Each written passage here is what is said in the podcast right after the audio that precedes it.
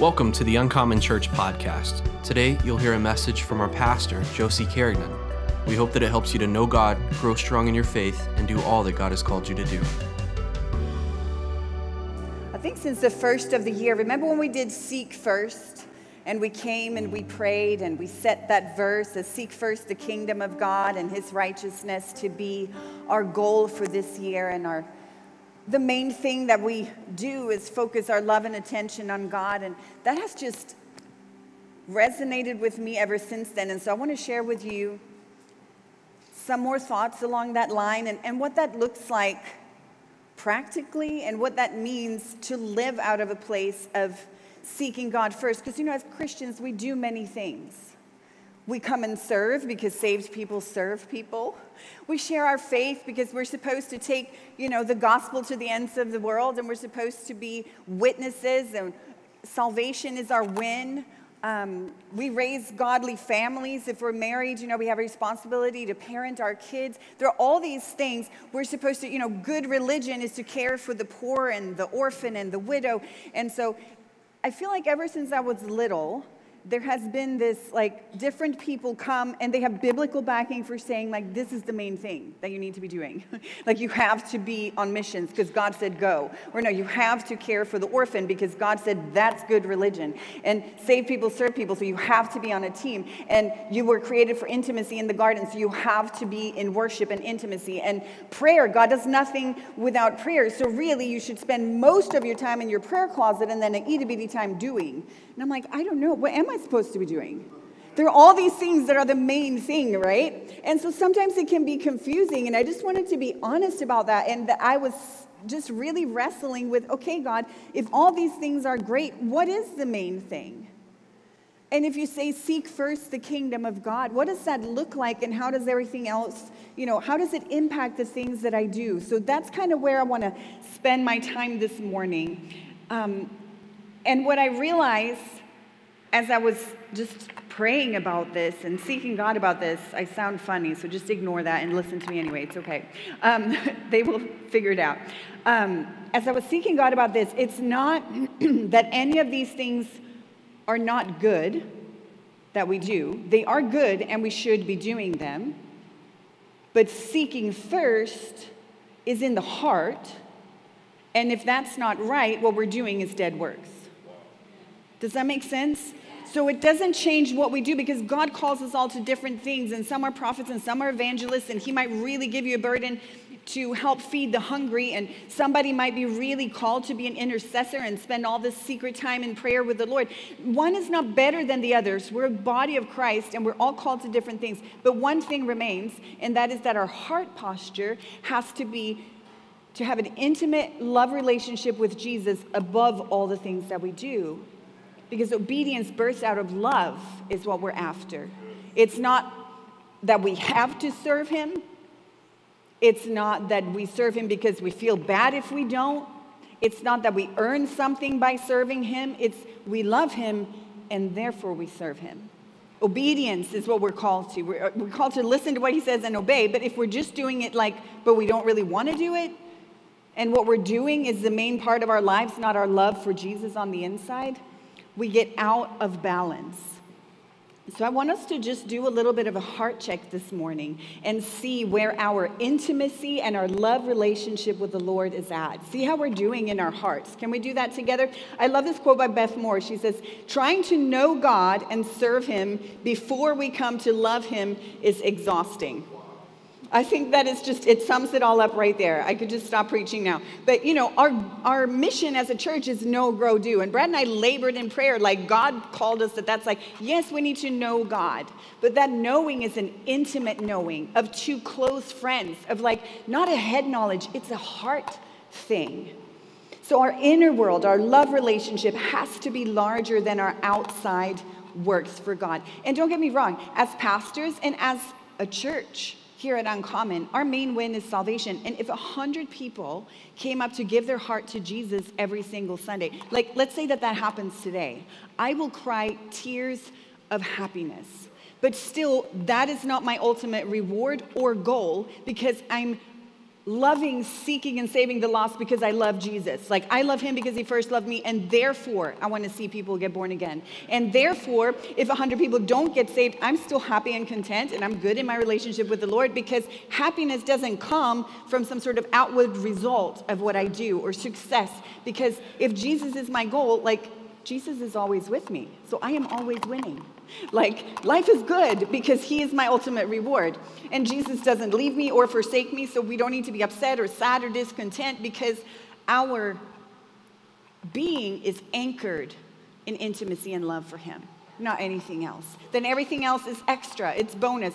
And, you know, you could do the same thing with two different. Um, heart postures or attitudes or out of two different motivations and they look very same on the outside and only you know the inside, but one is good and one is not. one is happy and one is sad. Do you know what I mean? And I want to tell you a story about that. So, our son Josh, he's not here today, but he called us recently, uh, or texted really, on the family group chat, and he's like, I joined a soccer league. So, he's joining this adult soccer league. And I've been a soccer mom like my whole life, and now that we're empty nesting, I'm like, I don't know, I have no games to go to. So I was like, yes, I want to go watch him play soccer again. You made me a soccer mom again. This is awesome.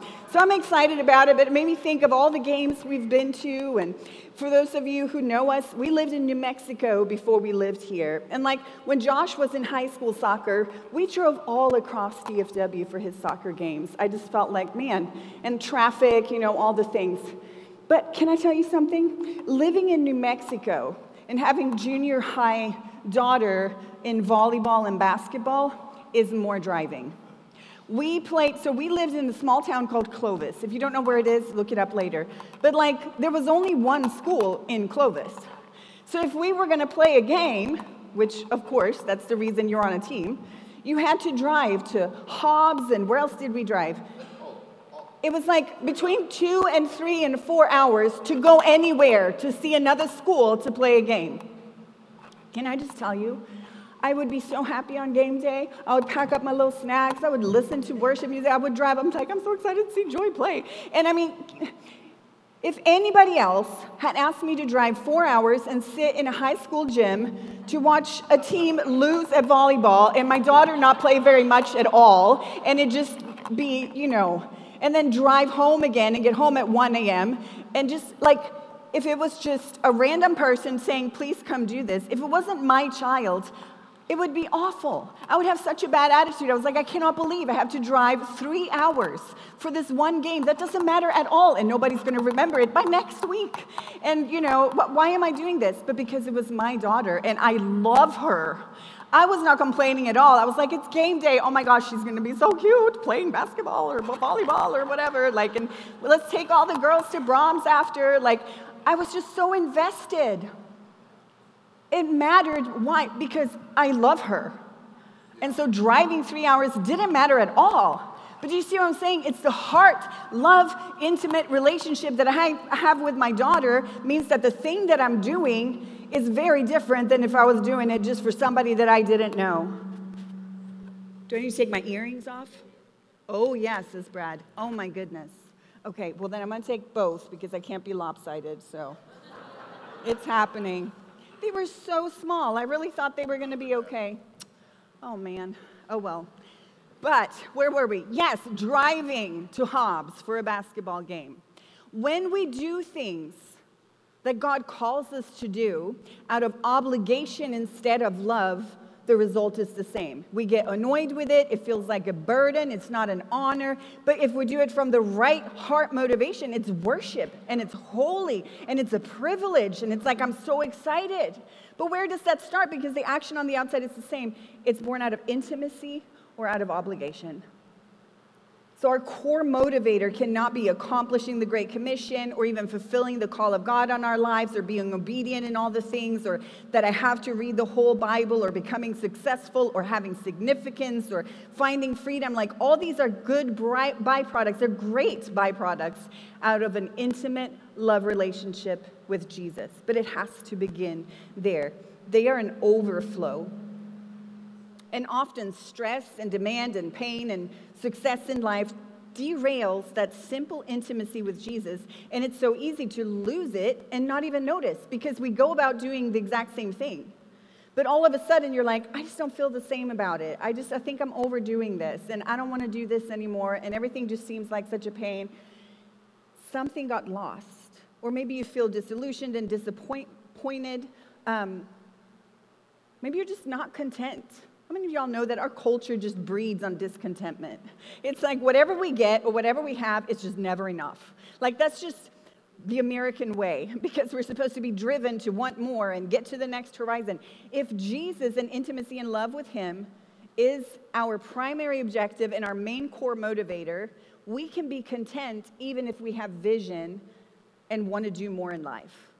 We can still be content right now, right where we're at, even if you're not living in the house where you want to be, even if you're not where you want to be in your career, even if you're not married yet, but you really want to be, you can still be content in your relationship with Jesus because everything else is just bonus. It's just extra. And that's the secret to contentment. That's the secret to happiness. Paul talks about this. I want to read from Philippians 4, verse 11. He says, I'm not saying all this because I'm in need. He was talking about them giving to him. He was very grateful that they were giving to him. And he says, But I have, I'm not saying this because I'm in need, for I have learned to be content whatever the circumstances. Wouldn't you like to learn to be content whatever the circumstances? Like, that can seem so difficult sometimes. But he had learned the secret to that. He says, I know what it is to be in need, and I know what it is to be, have plenty, but I have learned the secret of being content in every situation, whether we're well fed or hungry. I mean, how many of you can say that? That you're like just so content, even if you had to go hungry. When I have to miss lunch, I am not content. You can ask my husband. We had a Dream Team Leaders brunch at 10 o'clock yesterday, and I was like, I'm gonna skip breakfast so I can eat really good at brunch. By 9 o'clock, I was like, no, I can't do it. I can't do it. I'm too hungry. I texted and I was like, oh, I was gonna skip, but never mind. I'm eating right now. I don't like going without food. And Paul is like, I'm so content, whether I'm well fed or if I'm hungry. Like, it's okay, it doesn't matter. Why is that? I think contentment is amazing and it's so underrated. Go to Philippians 3, which is Paul again talking about this. And he's like bragging about how amazing he was before he met Jesus. So I want to read you through, but you have to think of the perspective of back then. He said, I was circumcised when I was eight days old. I'm a pure blooded citizen of Israel, a member of the tribe of Benjamin, a real Hebrew if there ever was one. I was a member of the Pharisees who demanded the strictest obedience of the Jewish law. I was so zealous that I harshly persecuted the church, and as for righteousness, I obeyed the law without fault. He was amazing. Like, picture if you were just everything you ever wanted to be. Like, you went to Harvard, you became a billionaire in your 20s. Like, um, Beyonce and Bill Johnson were your best friends. Like, you were just the greatest of all time. Like, you owned a football team, you had, um, you know, you were married and had two and a half children, and they were all just Instagram perfect and never misbehaved. Like, he's basically saying, like, I was perfect. Everybody loved me. It was amazing. And then he says in verse 7 I once thought that these things were valuable but now I consider them worthless because of what Christ has done. Yes, everything else is worthless when compared. Can I just say, the other stuff is not worthless. Like the stuff that you have in life is not worthless. Like Brad and I just took a trip to Paris that if you guys know me, I have wanted to go there with him for 26, 27 years, and it was amazing. Like I was so excited. It is not worthless, except for when I compare it to the beautiful thing, the infinite value, as Paul says, of knowing Christ Jesus my Lord. For his sake, I've discarded everything else, counting it all as garbage, garbage, so that I would gain Christ. Like, can we say that about our lives? Like, is getting married garbage? Is having a baby garbage? No, it's not, except for when you compare it to Jesus. Like, God says, Seek first, and I will add all these things. He's not against all those things, but what is the heart core motivation of your life? What value do you put on that intimate relationship with Jesus? Because when Jesus is the goal, you're happy. If we're frustrated because a dream hasn't happened or a church building project isn't finished, um, whatever it might be, if we're frustrated because of that, what are we after? What is our goal if we can't be content even though we have not yet seen God give us all the things that He has promised us. Like it's like we begin acting like He owes us something. Jesus is the goal. He is the win. And knowing Him is the greatest thing. Everything else is extra. And when we start putting the extra in the place of Jesus, it leads to discouragement, complaining, jadedness, disillusionment, discontentment, frustration. Our happiness has to be put on the main thing, not on the bonus stuff.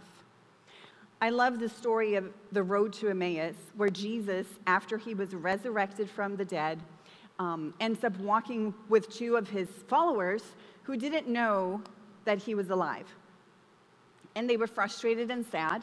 They were disillusioned. And here they were. If you don't know the story, I would encourage you to read it in Luke 24. They were walking right next to Jesus, like the man himself. All their hopes and dreams was walking right there with them. And they were sad because they didn't recognize it. Sometimes we are sad and disillusioned because we don't realize that the very thing that could help all of that is right here with us. Like Jesus is right here. And the reason that they were disillusioned is because they had their hopes in other things than just relationship with Jesus. And I, I want to just read it to you because it's so interesting. In Luke 24, verse 19, it says, you know, they said, Haven't you heard what happened in Jerusalem? And Jesus pretended to play along and said, What do you mean, what happened in Jerusalem? And they start telling him all about it. They're like, About Jesus of Nazareth, they're telling him. He was a prophet. He was powerful in word and deed before God and all the people. The chief priests and our rulers handed him over to be sentenced to death, and they crucified him. And here's the thing but we had hoped that he was the one who was going to redeem Israel. Their hope was that he was going to be the Messiah that was going to crush the Romans and kick them out of the country so Israel could become a powerful nation. That was their goal. And so when that hope didn't come to pass, they were sad. And Jesus was still right here, like the Savior of the universe who had just risen from the dead. But that was like somehow not enough because they thought he was going to crush the Romans. And sometimes we have Jesus like right there, waiting in our prayer closet, like, Where are you? I want to be with you. And we're like, Well, I had hoped that by now I'd be further along in my career. I had hoped that you would help me get debt free. I had hoped that I would find more community. I had hoped that I would become a leader by now. I had hoped that our church building would be paid off by now. Whatever it is, like, is that hope greater than our intimate relationship with Jesus? Because it will lead to discontentment and frustration. The same with works and doing and serving. Like Brad and I are in vocational ministry, like we've given our lives to serve Jesus, but if the work becomes more important than our relationship with Him, something's awry. And it's the same for every Christian because what do we do here at Uncommon Church? Saved people serve people. We're about know grow, and do. We want to do for the kingdom. Like, that is great. But if you serve God and it's not served out of love, it becomes obligation, duty, and performance instead of just a heartfelt worship to the Lord. I want to read you just a couple of thoughts that I, w- I was thinking about this because you could do the same thing and have it be two different things. If you want to put them up on the screen behind me, one is dead works, and the other is worship. And it all has to do with heart attitude it's coming from. One is worthless. Really, it's, it's hay and stubble and it's gonna burn, and the other carries eternal reward when Jesus is going to be like, Well done, good and faithful servant. Here's a crown for what you did for me because you loved me. One is striving. Ever strived before? Striven, strove? I don't know. But, anyways, I am over striving. And I love the place where I'm at in life because I don't feel like I have to do stuff to earn God's approval somehow. I do because I love him. So one is striving, and the other one is joyful sacrifice because sometimes it's hard and it's inconvenient and it's difficult, and it is a sacrifice. We're called to sacrifice, like to lay our lives down. But if it's out of love, it's like driving to a ball game for your kid, not just taking some random trip that you have to make. One is birthed in the flesh, and the other is birthed in the spirit. One is a burden. When you serve and it doesn't come out of love, it's a burden. But the other is an honor. Like when you serve because you're really excited about something or someone, it's like such an honor. Like, what if the White House called you and said, Could you come up here? Like, we have watched how you do your, you do your job, whatever it is. And they're like, Could you come do that for us? Like, wouldn't you be, like, I get to serve my country. Like, the things that we love, it's an honor to serve for. If your favorite um, rock star was coming to town having a concert at AT&T Stadium and they're like, "We need somebody, you know, just to hold their microphone until they go out on stage." Would you be like, "No way?" I'd be like, "Yes, please. You know, let me give Adele her microphone. I would be honored." So, it's all about the love and respect that we have for the person. Isaiah 29 13 says, The Lord says, this is about people who do not have the right heart attitude. These people come near to me with their lips. They honor me with their lips, but their hearts are far from me. They worship me, but it's based on human rules that they've been taught. It's so sad. That's what the Pharisees were doing when Jesus was here on the earth. And he called them whitewashed tombs, looking pretty on the outside, filled with dead man's bones. That is not what I want to be, and I know you don't either. And the only difference is an intimate love relationship with Jesus. We're called to intimacy. Like the original intent in the garden, God walked with Adam and Eve in the garden. He wants to know you. He wants you to love him. He doesn't want to be tolerated, he wants to be adored.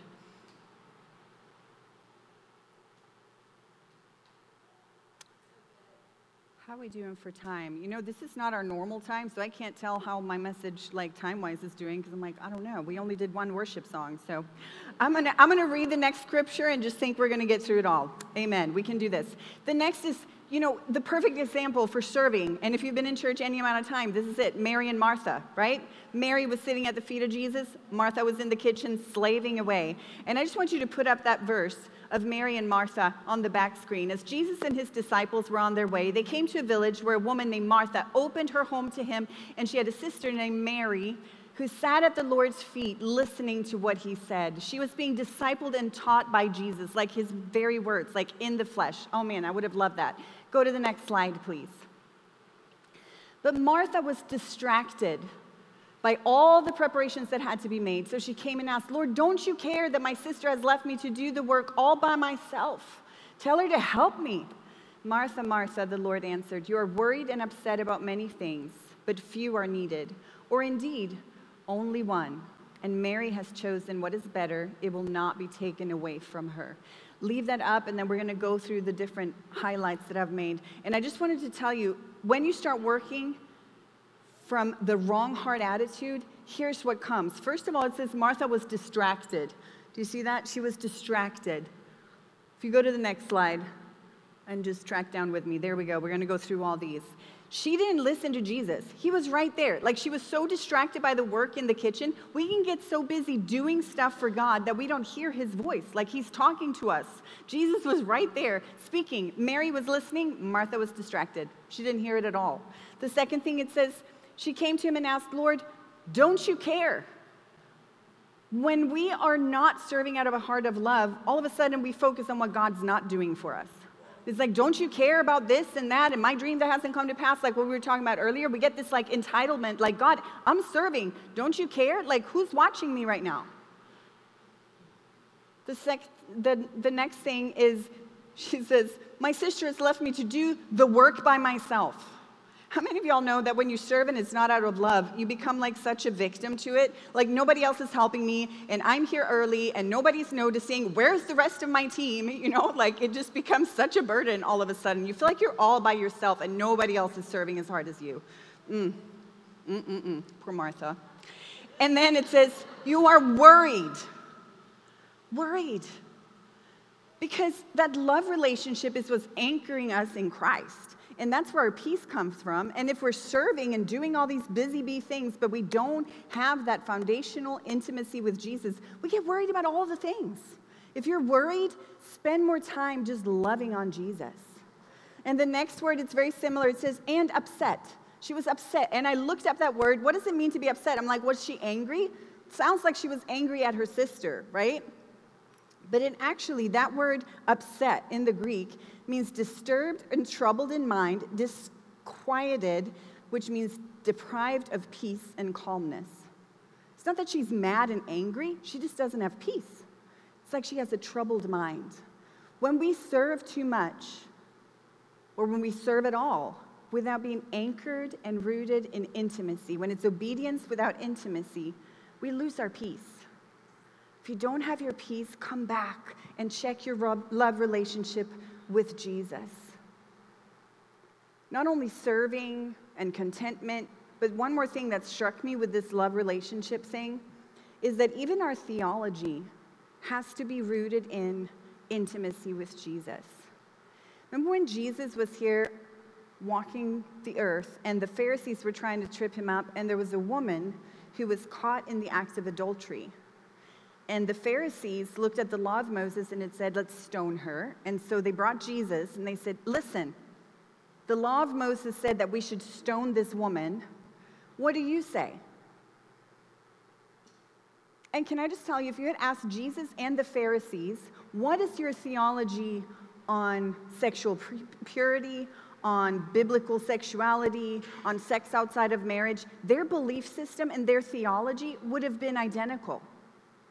They believed the same thing, which is that it was a sin to have sex outside of marriage. Jesus would say that, and so would the Pharisees.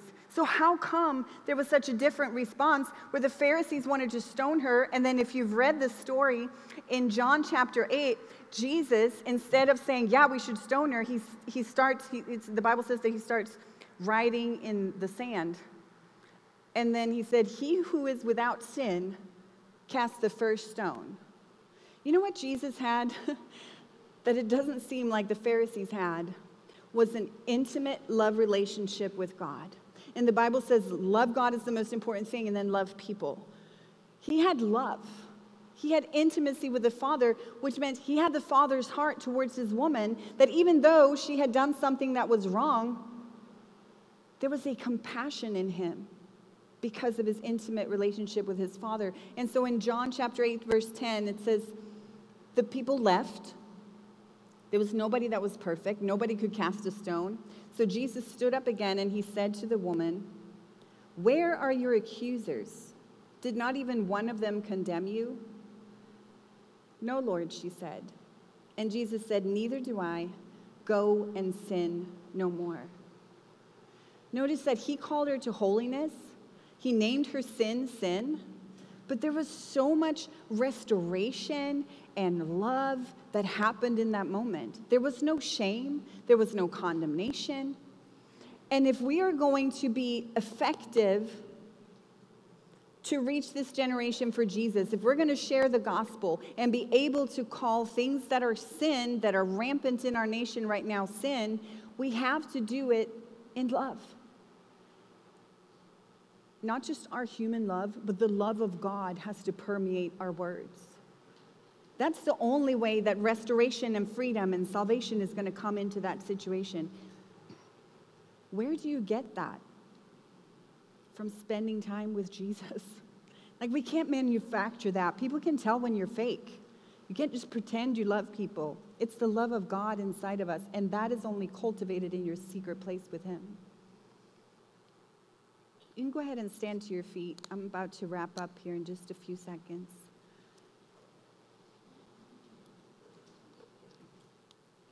But theology without love and intimacy with Jesus leads to shame and death.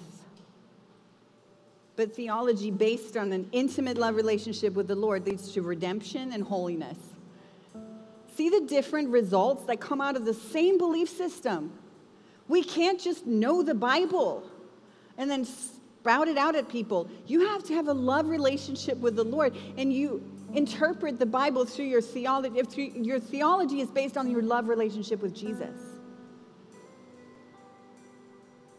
So we find contentment when we have a passionate, intimate relationship with Him. Our heart is supposed to guide our works, so we have obedience in love instead of trying to strive for significance and serving out of duty. We base our theology on intimacy.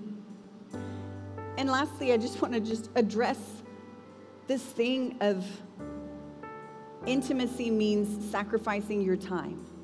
It doesn't mean that you have to spend all day, every day to be called as an intercessor and you don't go to work because you're just laying it all down to sit at the feet of Jesus. But at some point, there has to be a sacrifice to do what the Bible calls come away and be with Him. If you love someone, if you've ever been like really head over heels and you're not engaged yet and you just i remember um, jeff who used to be our worship pastor here he would drive down to houston um, when he was wooing danny and wanting to propose to her and he would drive down after work on friday i think and you know he'd be down there and he'd come in the middle of the night in the early morning hours before sunday service and he didn't complain about it once why because he loved her so he wanted to drive we don't have to spend time with God. If you have to spend time with God, you need to check your intimacy and your love. Like, can you just sit and just like your heart is tender towards Jesus and you just like feel this sense of love towards Him and gratitude for what He's done for you? The Bible is full of times when Jesus got up early and got away to pray and he stayed up late and went and prayed all night. He went away to be with his Father. And the Bible and God calls us to come away and be with Him. Are we satisfied to be with Him? You know, religion wants to keep us at like this respectful distance from God, where we can sit in our chair and worship on a Sunday, but there's not an intimacy there. But God calls us closer. When you say prayer, I love this. I don't remember where I heard it, but, but when you say prayer, do you think a list or do you think a person? When you say prayer, are you thinking about, I get to talk to God? Or do you think, oh, I have this list of all the things I want?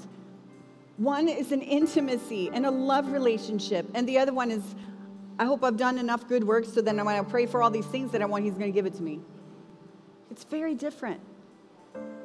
How are you coming away? Like when you have that time with God, how are you spending it? There's this quote that says the most important part of prayer is not the result it produces, but the intimacy that it creates. You can't get an intimate relationship with someone you don't spend time with. It can't happen. You won't know them. And here's the thing they won't know you. like God knows everything about you, but He wants you to be with Him and talk to Him and listen to Him, worship Him, figure out what He likes, make room for Him to talk to you. So that's what we're going to do now. And that's why we just did the one song, is because maybe you don't have time the rest of the week to just spend all this time worshiping Jesus, but right now we do. And we have freedom in this house to just spend time with the Lord. So I'm going to read Psalm 27 and 8 as my last verse. And it says this, which was, is what I, I want your heart to hear right now.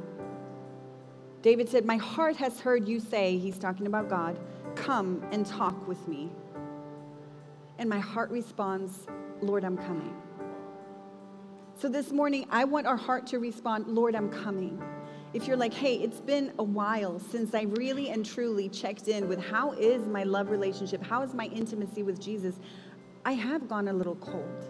It's been a minute since I spent time. That's okay. This is your time to spend time. It's a simple, sincere relationship, and everything else is just bonus. It's not complicated. It's just we love him and he loves us. As a matter of fact, we love him because he first loved us. So spending time with him is out of like, he loves me so much that he gave his son for me. That's the kind of God I want to know. So just close your eyes and we're going to go into a time of worship and we're going to spend this time a little bit more like a Wednesday night. If you want to come up at the altars, you can. If you want to go sit on the far end by the wall, like go make yourself comfortable if you don't want to sit in your seat. But I want you to more than paying attention to the worship team or like trying to sing every word perfectly. If you don't look at the screen, that's okay. I just want you to worship like truly from your heart. Let's just stir up that intimacy and rekindle our first love with Him again.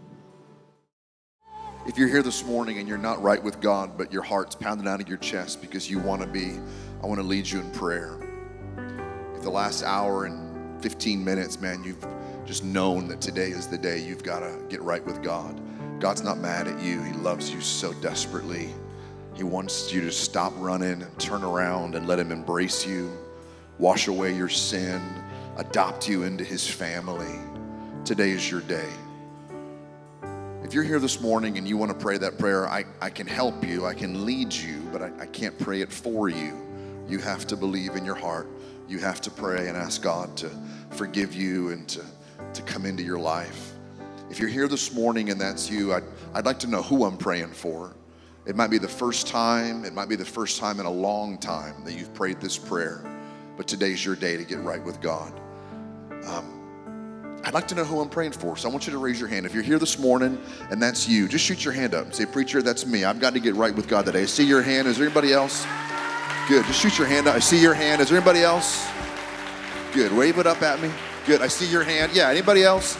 Good. Yeah, yeah, yeah, yeah, yeah. Yay, God. Yay, God. Yay, God. Wow. That's so fun. I, I think there were at least three or four hands. If you're watching online, just you in your living room, you in YouTube, just raise your hand and say, "Today's my day. I'm gonna, I'm gonna pray and ask God to forgive me. I'm gonna get right with God today." Um, if, if you believe this prayer in your heart, why don't you pray it out loud? Say, "Dear Lord Jesus, I repent. Forgive me of my sin. Wash me and cleanse me." of all unrighteousness. Lord Jesus, come into my heart. Be the Lord of my life, and I will serve you all the days of my life. Thank you for forgiving me. Thank you for loving me. Thank you for saving me. Thank you for the gift of eternal life. In Jesus' name, amen. Hey, come on, I'm so proud of you. Wow. Wow, wow, wow. What a fun day. yay, God, yay, God, yay, God.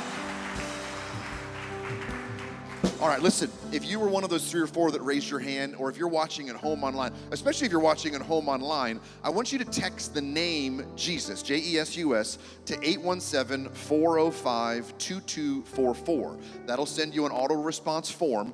Fill that form out, click submit, because we have this wall over here that spells out the name of Jesus in light bulbs. We want to put your initials or your name on a light bulb and screw it into the Jesus wall. If you were here this morning, we want you to screw in a, a, a light bulb on the Jesus wall. Man, we want to begin to pray for you and celebrate you and encourage you in your walk with God.